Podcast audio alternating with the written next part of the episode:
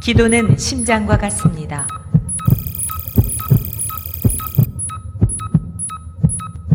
기도는 우리 영혼의 생명과 에너지를 공급합니다.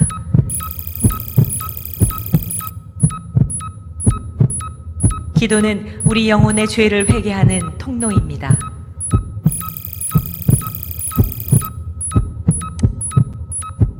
우리도 쉬지 말고 기도해야 합니다.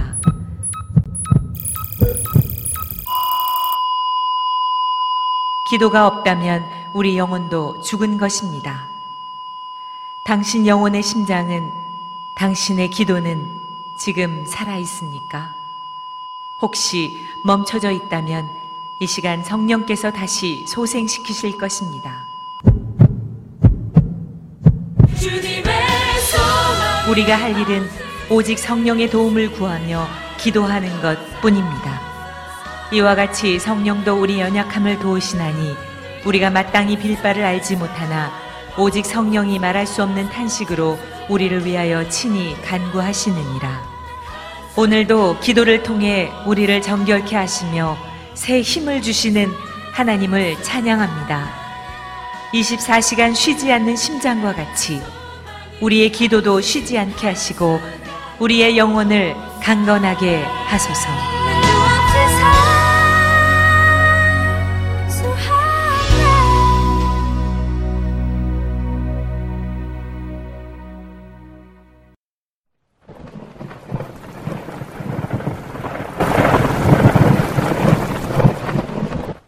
시편 84편 6절 그들이 눈물 골짜기로 지나갈 때에 그곳에 많은 샘이 있을 것이며 이른 비가 복을 채워 주나이다. 아멘. 오늘의 말씀은 한 사람이 얻는 위로가 종종 다른 사람에게도 아주 유용할 수 있다는 사실을 우리에게 가르쳐 주고 있습니다. 마치 나중에 오는 사람들이 이미 파져 있는 샘을 사용할 수 있듯이 말입니다. 어떤 책들은 꿀이 뚝뚝 떨어지는 요나단의 막대기처럼 위로로 가득 차 있습니다. 아, 그런 책을 읽을 때 우리는 앞서간 형제가 자신을 위해서뿐 아니라 우리 자신을 위해 그 샘을 팠다고 생각합니다. 우리는 특히 이것을 시편에서 발견하게 되는데 예를 들어 내 영혼아 내가 어찌하여 낭망하며라고 시작되는 시편이 바로 그런 것입니다. 여행자들이 마른 땅에 나 있는 사람의 발자국을 보고 즐거워하듯 우리는 눈물의 골짜기를 지나는 동안 순례자들이 남긴 도로 표지를 보고 기뻐합니다. 순례자들이 파놓은 샘은 이상하게도 그 샘물이 밑에서부터 채워지지 않고 위로 위에서부터 채워집니다. 우리는 그 샘을 방편으로부터 사용하지만 축복은 그 방편에서 솟아오르는 것이 아닙니다. 샘은 우리가 파지만 그것을 이른 비로 채워주는 것은 하늘입니다. 전쟁의 날을 위해 말을 준비하는 것은 우리지만 안전은 여호와께로 말미암습니다. 마찬가지로 방편은 목적을 이루기 위한 것이지만 그렇다고 해서 방편 자체가 목적을 이루어내지는 않습니다. 여기서도 보십시오. 이른 비가 샘을 채웁니다. 그래서 그 샘은 물을 저장할 수 있는 저수지로 유용하게 사용됩니다. 이처럼 인간의 수고도 필요하지만 그것이 하나님의 도우심을 대신하는 것은 아닙니다. 하나님의 은혜는 그것이 순전하기 때문에 그 소생시키고 기운나게 하는 영향력 때문에 그것이 위로부터만 온다는 사실 때문에 그것이 하나님의 주권에 의해 주어지기도 하고 보류되기도 한다는 점에서 이른 비에 비교되는 것이 당연합니다. 독자 여러분, 여러분도 축복의 소낙비를 받으시기 바랍니다. 그리고 여러분의 판 샘이 물로 가득 차기 바랍니다. 오, 그러나 천국의 미소가 없다면 그 방편이나 규례들이 다 무슨 소용이 있겠습니까? 그것들은 비 없는 구름이요, 물 없는 생과 같습니다. 오, 사랑의 하나님이시여.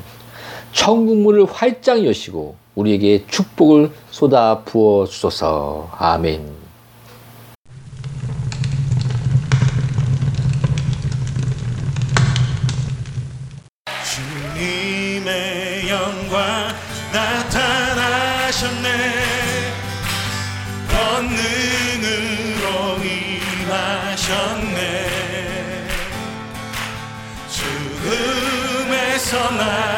살리신 주 성령 놀라우신 주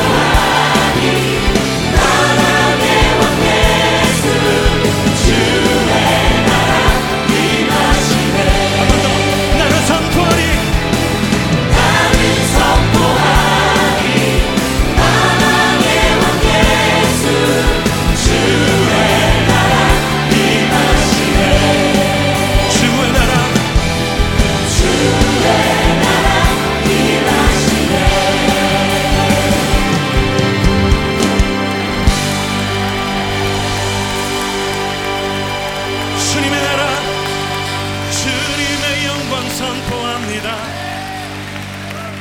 나는 선포하리 만왕의 왕 예수 주.